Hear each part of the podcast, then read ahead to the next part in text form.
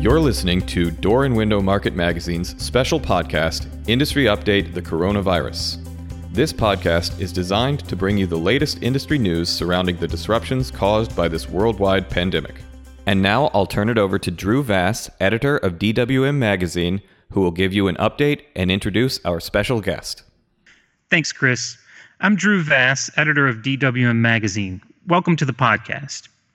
We've spent the past few weeks discussing everything from manufacturing and sales to machinery and the CARES relief package. Today, we'll pivot to marketing.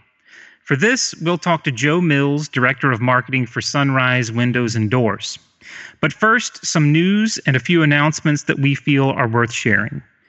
Executives at JELD-WEN announced they're taking 25% pay cuts this week, while also temporarily closing some manufacturing locations. The company also entered the next phase of yet another legal dispute with Steves and Sons and was recently ordered to stop holding back supply of door skins to the company. If you missed the article in our newsletter, you can find it on dwmmag.com to read all the details there. If you read DWM's newsletter, uh, then you know that Deceuninck announced cutbacks to its operations and personnel yesterday. Officials say that due to economic uncertainty and its responsibility to protect its employees and customers, the company is reorganizing its operations in Monroe, Ohio, including a 30% reduction in workforce effective immediately. The facility in Fernley, Nevada will not be affected, officials say. Our hearts go out to the folks in Ohio as well as to those making these difficult decisions. Among the specific reasons for cutbacks, officials cite a severe decline in orders, many of which likely come from new construction. The National Association of Home Builders announced yesterday that builder confidence dropped 42 points in April, the largest single monthly change in the history of its index and the lowest since June 2012. But the news isn't all bad these days we have received numerous messages and statements from companies looking to spread the word about what they're doing, and some anxious to let people know they're still in business. Others want to spread the word for how they're adapting and helping in unique ways. Chris Cooper, Director of Business Development at Joseph Machine Company, says his company is dedicating a portion of its business to producing germ barriers, which it's providing at cost. These include clear units that some of you might see at supermarkets and stores, basically protecting employees. Roto Frank of America has donated surgical masks to the Middlesex Hospital in Middletown, Connecticut. Officials say that as soon as the company received surgical masks, they immediately thought of the medical professionals who are working in that state. We are extremely grateful to all the frontline workers who have been going the extra mile to keep everyone safe, says Chris DeMao, president and CEO. Jacob Kowalski, sales and marketing manager for Light Century, asked us to report that his company is safely working from home, doing its part to prevent additional spread. The company is wishing good health to all and reports that it's still up and helping customers.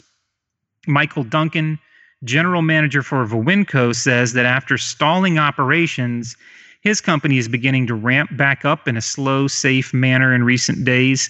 With glass and plastic product manufacturers on the list in Pennsylvania, the company could have continued operations all along, but he felt it was best to shut down for a few weeks to organize and establish new policies and procedures. In the meantime, he says everyone was kept on payroll throughout that process.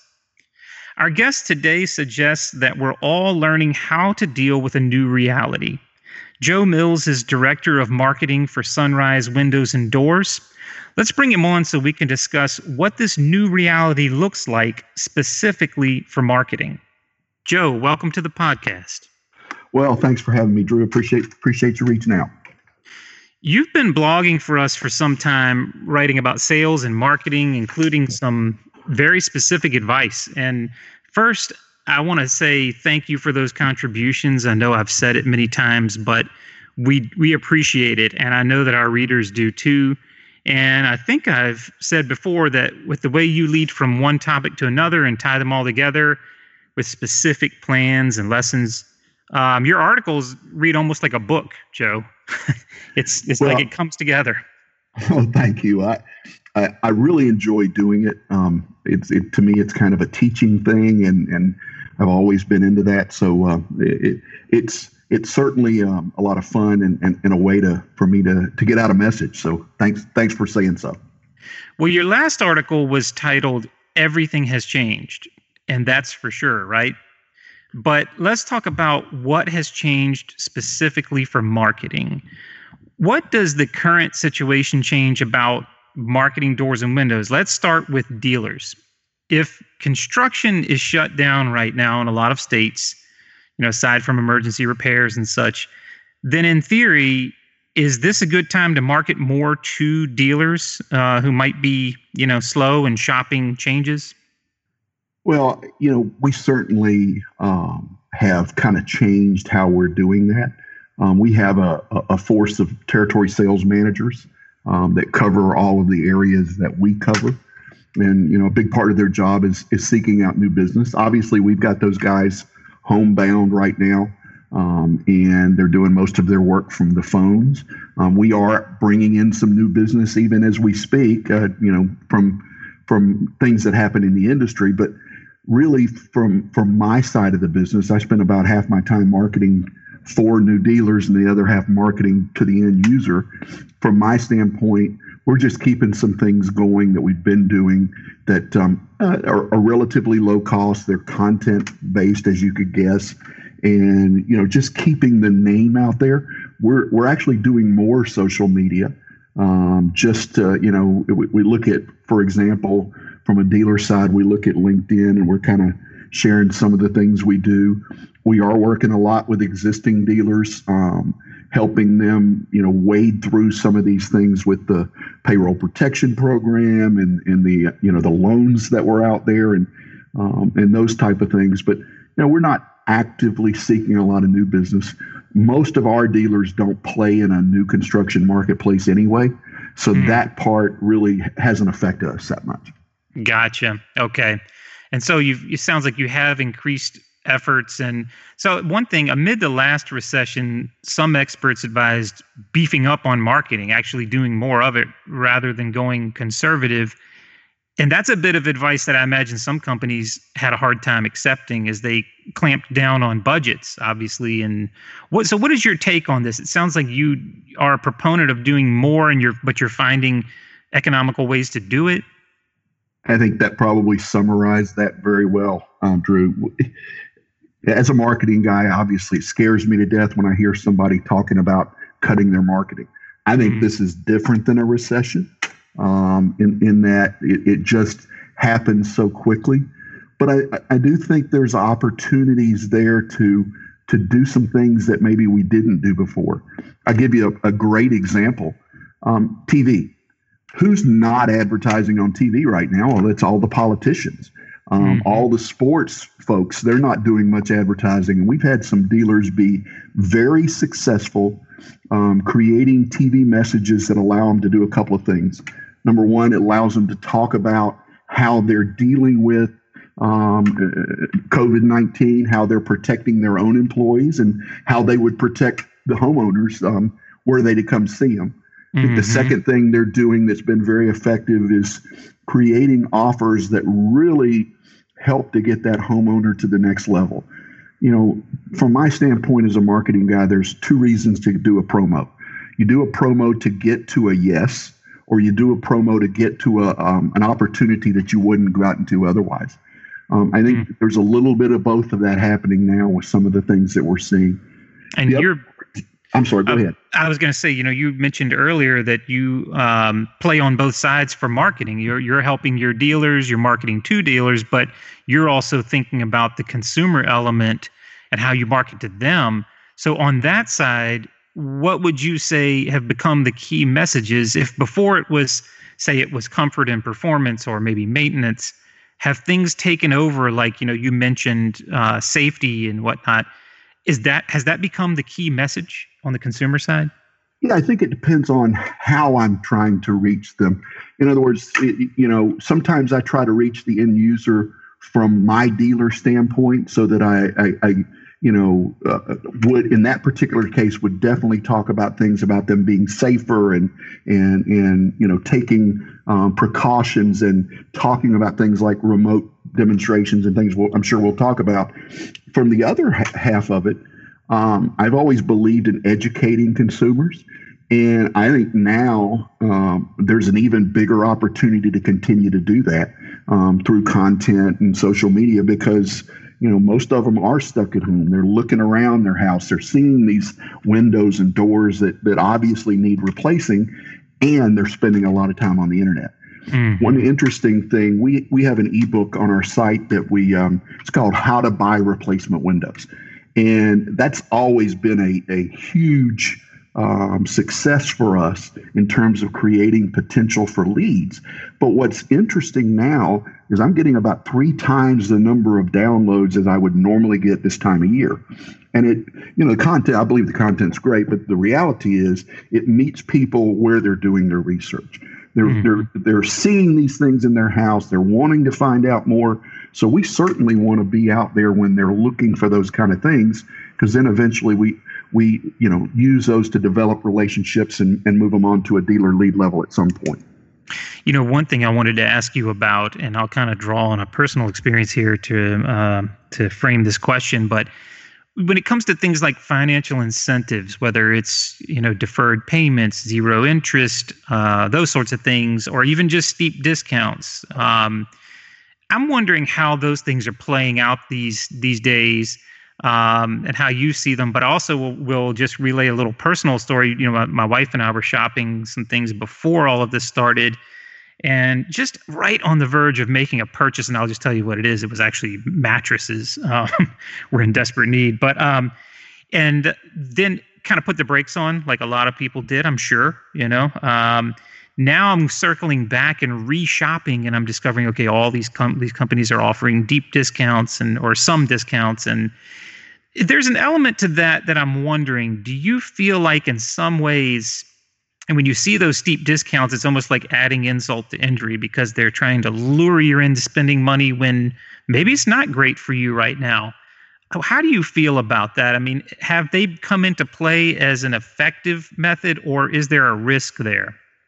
That's an excellent point. I, tell you, I don't see a lot of um, deep discounting in terms of pricing.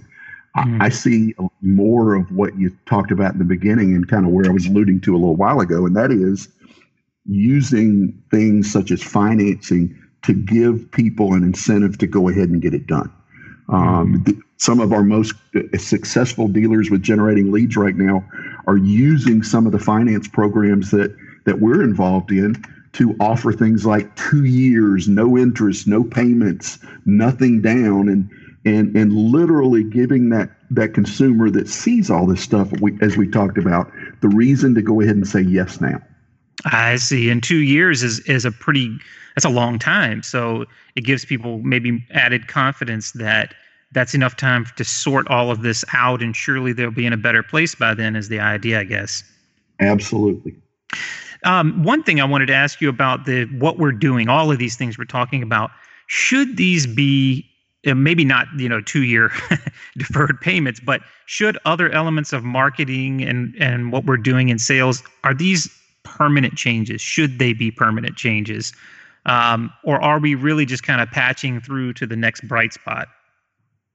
I, th- I think i don't want to hedge my bets there but i think it's a little of both. I, I, I certainly think that and I'm always probably overly optimistic, but I, I, certainly think at some point in time um, we're able to look back on this in a different way that we look at it now, um, in a more positive way. But I, I absolutely, as I mentioned in, in that last blog post, I absolutely think there's elements that are going to continue. And they're going to lead, they're going to hurry some things that were already out there on the horizon, uh, but they're going to um, um, ease us into them. And I, I think those will be some of the silver linings that we'll learn from all of this. Well, I love the way you wrapped up your last blog article by suggesting that someday, instead of asking, is there a reason to do this online? We'll be asking, is there any good reason to do this in person? So that's one what another thing that you really intrigued me with, and I wanted to ask you about. I'll make this my last question, though. Um, it caught my attention, but you mentioned satellite technology and products like Hover and Eagle View. Can those technologies, or will they soon be able to actually measure doors and windows remotely from satellite view? Is that possible?